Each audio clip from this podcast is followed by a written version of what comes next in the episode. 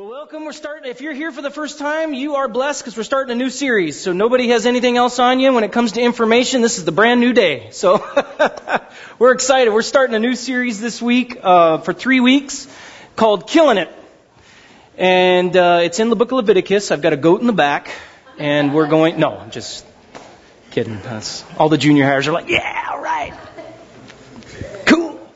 Um, no, we uh, we we're ex- I'm excited. Um, actually, the teaching team we got together and uh, and we were talking about this one thing. and We thought, you know, what, this would just be so good. I think um, for uh, for everybody else to hear. Uh, no, actually, when, when we start talking about this, you're going to understand why I make that as a joke because this is one of those things that we always look around and we go, man, I should text so and so because they're not here and they need to hear this. You know, you ever been there? You ever done that? I, I, I, that's happened to me before. Uh, but the truth is, God has you here to hear this for you. And so I believe that God, in His Word, is going to say some cool things, um, not just uh, to your brain to help you understand a couple of things, but really in your soul and in your spirit, where we're dealing with tough issues. And um, well, let's just let's just be honest: brokenness, brokenness in our own life that God wants to work in and through. Um, and this is one of those areas that I believe uh, is a tough one. In fact, if I were to say it, it's this thing that gets inside of you and me and keeps us from or causes us to. I'm going to use those statements a couple times, but again, this is the thing that gets in us and keeps us from or causes us to. This thing is so powerful that we don't always see what it's keeping us from, and we don't always know what it's causing us to do. For example, this thing is the first thing that keeps you from celebrating other people's success. This thing that keeps you from initiating that apology when you know you're wrong. Maybe 100%, maybe just 5%.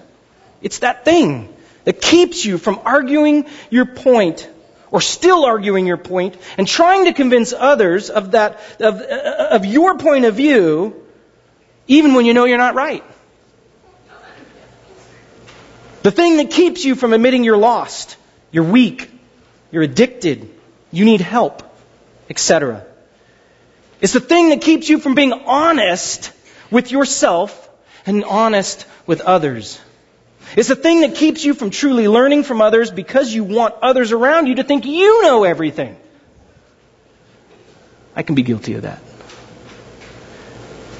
But besides keeping you from something, it's also causing you to feel good when others fail, especially those that you really have been hoping that they fail. And when they do, you feel really good. It causes you to power up when you should be opening up. It causes you to cheat before you lose. It causes you to lie about or cover up your past or your failures. Or maybe that, that, that fact that you didn't want people to know. Maybe you didn't get that graduation certificate. Or maybe you, you were in rehab. Or maybe that, that, that relationship prior to the one you are in now that everybody praises, you don't want to tell them that past relationship or the past 18 relationships. It causes you to always have the final word or the final play in any interaction. It causes you to buy all the newest stuff so that you can continue to impress those around you and they're not even really paying attention to what you have anyway. I think many of you have already got the idea of what we're going to talk about for the next three weeks. And you're like, oh good, I'm glad I came to church. Right? I guess if I were to put it simply, that thing that keeps us from or that thing that causes us to so much in our lives, well, it's pride. It's pride. That's why for the next three weeks we really want to look at this because I feel that pride is one of those things. In fact, when you, when you look at the scriptures, pride is really one of those things that you always look at someone else and say they've got it. But it's almost impossible to look in the mirror and see pride. Because it's so invasive. You know, it's so self-effacing. It's like every time you think you see it, it's gone. That's pride, especially in our own life. And, and, and we want to look at this idea of maybe, maybe, maybe God wants to do something in my life that pride has been keeping him from. Or causing me to do something I, I didn't even realize. So for the next three weeks, we're going to be talking about this. And I like to give a, a simple take home truth every week when we talk, just to, to kind of reiterate what we really want to say. And this take home truth, I believe, is simple. I put keep in it twice. I, I probably shouldn't, but maybe because I'm emphasizing. But it says this Pride keeps us from the life God has for us, and also keeps us from being Jesus' servant. So, what I'd like to do is I'd like to open up a Bible passage with you. So if you could stand with me as we read God's Word in Matthew chapter 20. I think this Bible passage really emphasizes what it is in pride. And, and, and we're going to talk about it. But, but, before we do, let's read it, and then we're going to get into some things on pride. So, uh, verse 20 of chapter 20 says this Then the mother of Zebedee's sons came to Jesus with her sons kneeling down and asked a favor of him, of Jesus. What is it you want? Jesus asked. She said, grant that one of these two sons of mine may sit at your right hand and the other at your left in the kingdom. You gotta love this story, right? Anybody ever had a mom that embarrassed them? I, I, love my mom, but I could see my mom doing this, you know? Come on, come on, we're gonna go to Jesus. Come here, come on, sit, sit down, sit down. Okay, Jesus, see my two sons? I just love this. It's such a great, this is where the Bible is so real. I'm sorry, I'll shut up now, but I just think it's so good. Um, Jesus says this in verse 22. You don't know what you're asking, Jesus said to them. Can you really drink the cup I'm going to drink? Oh. Jesus. Jesus. Of course we can. I added that for emphasis, but you need to understand that's what's in the Greek. That's the subtext in the Greek, okay? Verse 23, Jesus said to them, You will indeed drink from my cup, but to sit at my right or left is not for me to grant. These places belong to those for whom they have been prepared by my Father. Now when the, her- the ten heard about this, the, the rest of the disciples, they were indignant with these two brothers. Jesus called them together and said, You know that the rulers of the Gentiles lord it over them, and their high officials exercise authority over them, but not so with you. Instead, whoever wants to become great among you must be your servant, and whoever wants to be first must be your slave, just as the Son of Man did not come to be served, but to serve, and to give his life as a ransom for many. Okay, you may be seated. Um, so, a couple things before we jump into this verse, because I really believe this verse underlines a lot of what we struggle with with pride. Uh, first and foremost, I do want to talk and give a couple key points I believe on pride that'll help us to understand this verse as we come to it. First and foremost, pride keeps us small. Pride is keeping you small.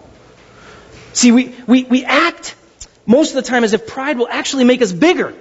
Actually, you know, if we puff ourselves up, if we, if we tell that story about that one time, or, or, or we point to the car we drive, or, or we do these things where we, we, we, we can puff ourselves up, we, we can seem bigger, but the truth is, we, we're actually getting smaller. See, pride doesn't make you bigger or badder, it keeps you smaller and worse.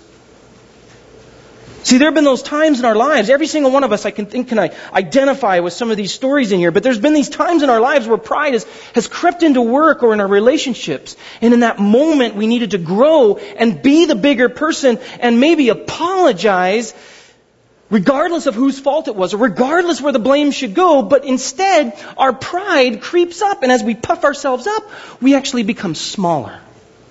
We actually become smaller.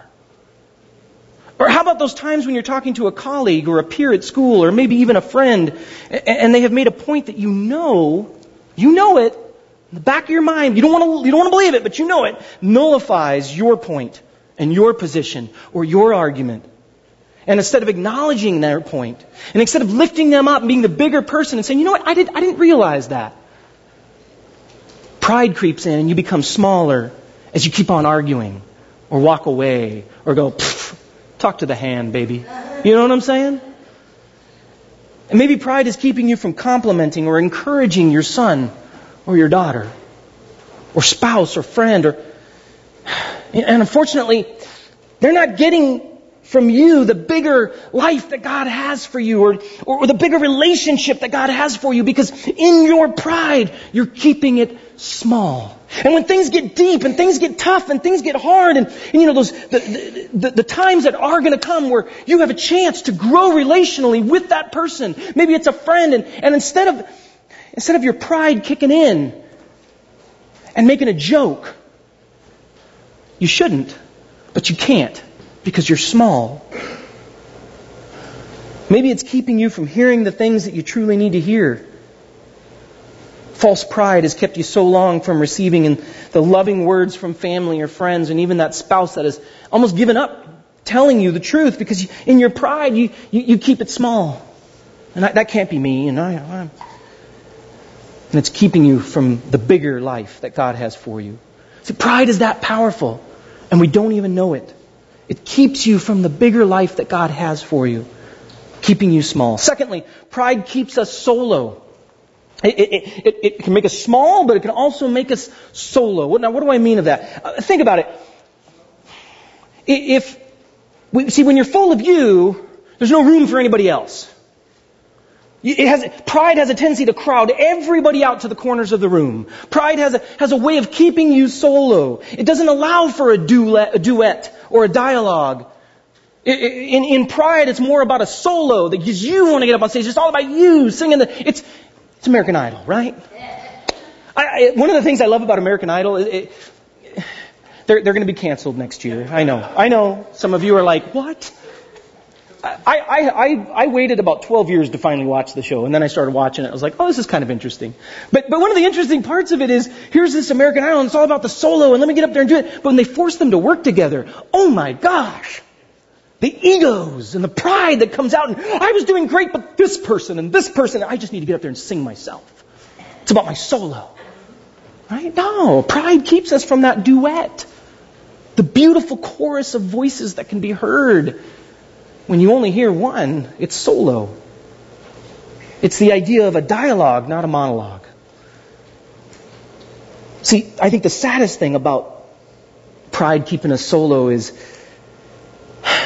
keeping you from an intimate life of God, the community of God. See, I, I, I heard a pastor say it this way, and I, I really liked it. He said this Pride makes everyone else less important, keeps us from truly listening and learning from others, and just perpetuates our isolation as pride slowly pushes others away. See, when you're full of pride, there's no room for God. The only God is yourself. Uh, in, in, Psalm chapter 10 verse 4 it says this, In his pride the wicked man does not seek him. In all his thoughts there is no room for God. There's no room for him.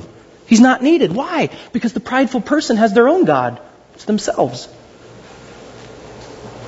It keeps others from getting close. It keeps God at arm's length.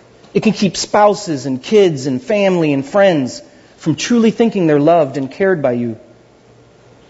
Pride is truly a prison of one. See, this is what we see if we come back to the passage here in the sons of Zebedee as mama brings them forward, right, before Jesus. I love this. In verse 20, then the mother of Zebedee's sons came to Jesus with her sons kneeling down and asked to favor him. What is it you want? Jesus said. She said, grant that, that one of these two sons of mine may sit at your right hand and the other at your left in the kingdom. Ba- basically, okay, Jesus, you know what? You want to know who's the bomb? You want to know who's the best? It's my sons. See, it's the pride of the mama, right? I, I, have you ever been together with a bunch of other parents, especially when your kids were little? Oh gosh. Doesn't it just get horrible sometimes? Well, my son is studying Latin. They're one. Oh, yeah, but you should hear the Latin. It's great. No, they're one. You know, I mean, there's just this idea of pushing, pushing, and, and here's mama, and she says, my kids are the best. They should be at your left and at your right. And the interesting thing about that is, is when you look at the old Middle Eastern, ancient Near East culture, the idea of sitting to the left and the right is like the best. You have the king, but then you have the king's right hand man, and then you have the king's advisor or viceroy. You have this whole idea of, you know what, that's the king, but those are the two other best people. You see? And so she's like, when it comes to my sons, one of them should be there. Maybe two. Come on. Pride. And the interesting thing about this is right before this scene, see, the Bible doesn't just do things haphazardly. Right before this scene, you have Jesus for the fourth time, the fourth time, saying, okay guys, and he gets them all together, gets all his disciples, says, I am going to the cross. I'm going to die for your sins. I'm going to the cross and I'm going to die. I'm going to die a horrible death. He says that. I'm going to the cross and I'm going to die a horrible death. I mean, he's not saying this like, look what I'm doing. I'm so great. But he says, this is what I got to do. I'm sacrificing myself. Because you'll never understand the power of the resurrection unless you go through the pain of the cross. And he's telling them these things and he's sharing this. And they go, uh huh, that's great. Now where, where's my position? You, you get it? That's the ridiculousness of this. And yet, it's, isn't that pride? Someone comes to you and they say something, and all they want you to do is acknowledge it. To, to hold them up and just say, you know what? We can go deeper in this relationship, but instead you go, mm, let me tell you about me. Let me show you what I have. And you push them away. Pride. Even the disciples got it. They had to learn. See, if I were to put it simply with a little, uh, a little object lesson, following Jesus, Jesus means we give him the remote control of our life. Any, any husbands out there fight for this? I got four kids. I got to fight for this a lot. Okay? we take it away from ourselves and we give it to Jesus. See, only as we follow Jesus can we truly take the remote control out of ourselves' hands, out of, out of our, our own hands of pride, and give it to the one that will make us free through the cross.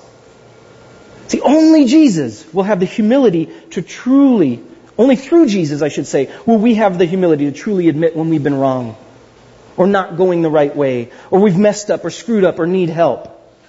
See, because Jesus lived the ultimate opposite way of pride. And that's what he goes on to talk about here. See, he lived the life of humility.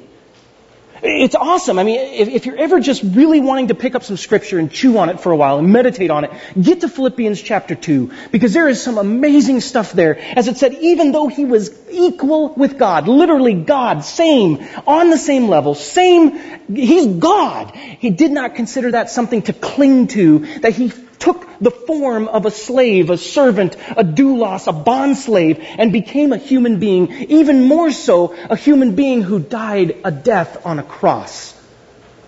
Awesome. He didn't deserve to be there. But he does it. Because he didn't want God in his community to be solo. He wanted to include you and me in the communion of the church and the believers with Jesus. It's awesome. The cross shows us what pride ultimately leads to. See, this last part of this, right, real simply, is our pride not only keeps us small and solo, but it also killed our Savior. Uh, verse 22, you don't know what you're asking, Jesus said to them. Can you drink the cup I'm going to drink? Oh, oh yeah, yeah, yeah, sure. Sure, we can, Jesus. Yeah, we can do that. Really? You're going to go to the cross and die for the sins of the whole mankind? Go for it. You, you can't. But in their pride, they think they can. Because their pride is what put Jesus on the cross. See, I can do this. Pride was right at the beginning with the Garden of Eden when you had Adam and Eve and they go, eh, God said, but we really can. We can do this. I got this. Pride's more than just saying, honey, be quiet. I know where I'm going. it's the truth with saying, God, you know what? Mm, I got it. It's pride all the way through. Can you take the cup? Absolutely, God. I'll take the cup. See, maybe in your pride, you have said absolutely to things you didn't fully get. Just like the sons of Zebedee here. Oh, I'll drink from it. Maybe it was the cup of success. You really believed you could work 25 hours a day. You really believe that if you drank from that cup, you could succeed and your family would be great and no one else would get hurt and you could do it and you, you know what? But the truth is, it, your, your world's a mess and it's falling apart. And now you're small and you're solo. And maybe it's the cup of addiction. I, I remember back when I was a kid and I was like, hey, I can do these things. I'm never going to be like that guy. Well, two years later, I was that guy. You, you get what I'm saying? And, and maybe, maybe it's not just the cup of addiction when it comes to when it comes to drugs. Maybe it's the cup of addiction for pleasure. Maybe it's the, the cup of addiction when it, when, when it comes to success and money. And because is, is enough really enough? Or do you need more and more and more and more and it'll never really satisfy? And you really thought you can drink from that cup and be fine, but you can't. And that cup is pouring over and making a mess everywhere and you're small and solo. Uh, maybe it's the cup of your relationships.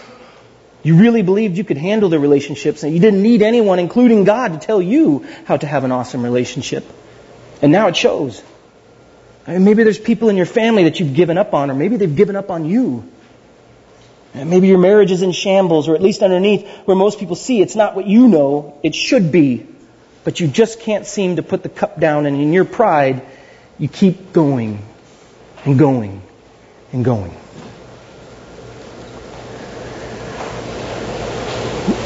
We have to deal with this. This is why Jesus came. Jesus came to drink the cup that we couldn't drink, to take our pride away. Lastly, pride keeps us squabbling. I love this because it's, you know, here, here's mama and the two sons of Zebedee, and look at my boys. Well, the other disciples are sitting in the back going, oh no, she didn't. Right? They're back there going, what the? Did she really? Oh, you know, they're not saying anything because it's mama and you don't want to get a side slap from mama, so they're probably waiting until she leaves. But then they're like, Jesus, what the heck? They're indignant, it says. I love that word indignant. Resentful, disgruntled, or disgruntled, displeased, cross, angry, mad, annoyed, offended, exasperated, irritated, etc. Because that never happens to us. We, ne- we never get irritated. We, we, never, we, never, we never get disgruntled, displeased, cross, angry, mad. See, the disciples start to squabble because in their pride they believe that's my spot. They were just mad they didn't have their mama coming forward too. Proverbs 13:10 says this, pride leads to conflict. Pride leads to squabbles. Those who take advice are wise. You see, there will never be peace where there's pride. There's always going to be anger. There's always going to be conflict. There's always going to be indignancy. You will continue to be offended. You will continue to be hurt. You will be, feel dissed, whatever you want to say when pride has control. That's why Jesus brings them back together and says, okay, okay, hold up guys. Let, let me tell you what we have to do with this pride as it starts to get out of control. As, as he says, let me help you take the remote control away. Give it to me. This last part I think is, this is what we need to hear. In this first part, if you really want to be a follower of God, killing pride means we live as a servant. This is that last part. See, he says, not so with you. He's got his disciples around. And, and, and can I just say, I love the disciples because they're just like you and me. They're not the A team. They're not even the B team. They're the Z team. They're way down the road. And you might be thinking, I'm sorry if I hurt your pride here. Hey, hey, I'm kind of the B team. I might be the A team. Well, you know what? Compared to Jesus, we're not even on the map. And he comes to them and says, Not so with you guys. Let, let me explain something to you. And I, I love this. whoever wants to become great among you must really try hard, get the best car, get the best degree, get the, no, he doesn't say that, right? Who, whoever wants to be the greatest, you gotta, you gotta do the 10,000 hour principle. Work at it. 10,000 hours, you'll be great. No, he, what does he say here? Completely opposite of anything we'll hear in the world around us. If you want to be great, you must be a servant. And what I love about Jesus is he didn't just say it, he showed it.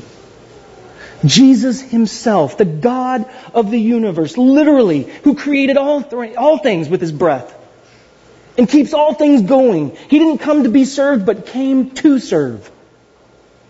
And he's talking to a bunch of knuckleheads. He even washed their feet. Their stinky feet. And this is what kills me, and I have to remember this. He went to Judas, the guy that betrayed him with a kiss, sold him down the river for 30 pieces of silver. He washes his feet. Of all the people that can say, I don't gotta take this. I haven't done anything wrong. He serves. He serves. And he serves all the way to the cross. And, and I sit here and I say, I can't talk to so and so. God, do you know what kind of jerk they are? That guy dissed me. that, that, that lady drives me crazy. I can't talk to her. I know I'm, I'm different than you. You guys have never done this, right?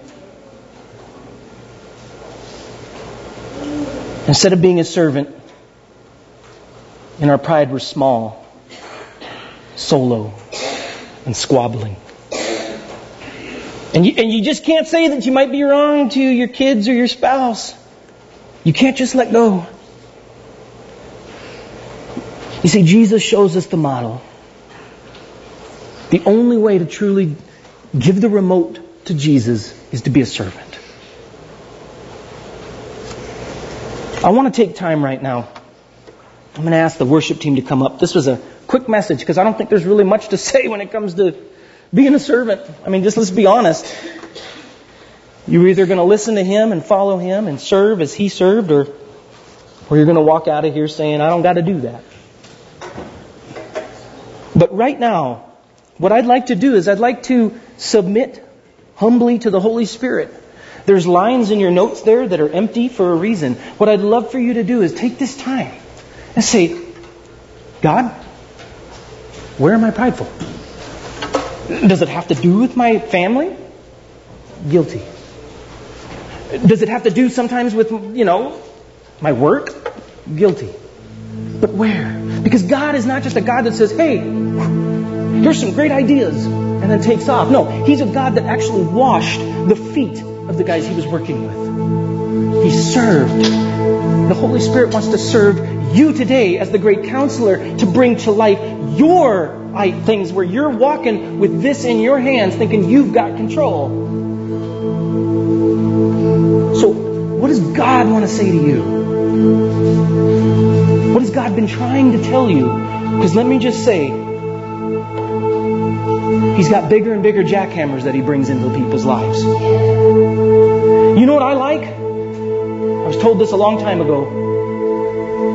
He starts with that little archaeology hammer in our life. You know that little tiny archaeology hammer where they don't want to break a single thing and it's like this big and it's, it's very small and it's just cracking away the little stuff because you've got the precious thing there. But eventually what happens is when that doesn't work after a while, you got to bring out the bigger hammer and then pretty soon you got the ball peen and then pretty soon you, you've got the bobcat with the jackhammer going 100 miles an hour. And some of you have the little hammers right now. Listen to the Lord. But some of you got the jackhammer. Listen to the Lord. What is he saying? Where is your pride keeping you from? What is your pride causing you to? You want the life God has for you. Don't miss that. Lord, we come to you, and I know I got to sit down and I got to have my own list because there are things in my life where I keep people away. There are things in my life that pride is causing me to. God, I might be up here talking as a pastor, but that doesn't mean I don't struggle with pride. So, Lord, we just, as your people, as your brothers and sisters, as Jesus, you call us friends. Through the power of your Holy Spirit, help us right now, each and every one of us, to write down those things that you bring to our mind and give them to you. Lord, one of the hardest things to do if people are married here is to go to our spouse and say, okay, because I know for a fact our spouse will tell us the truth. Do we want to hear it? Lord, help us to not continue to cling to this remote control, to be small and solo and squabble.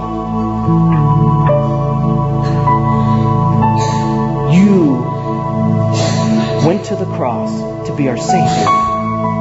So, Father, we just want to give our lives to you now. And if there's anybody here that's dealing with stuff, I pray that they would come and they would sit and we could pray with them and we could help them, we could lift them up to you, the King of Kings, in the ministry of reconciliation.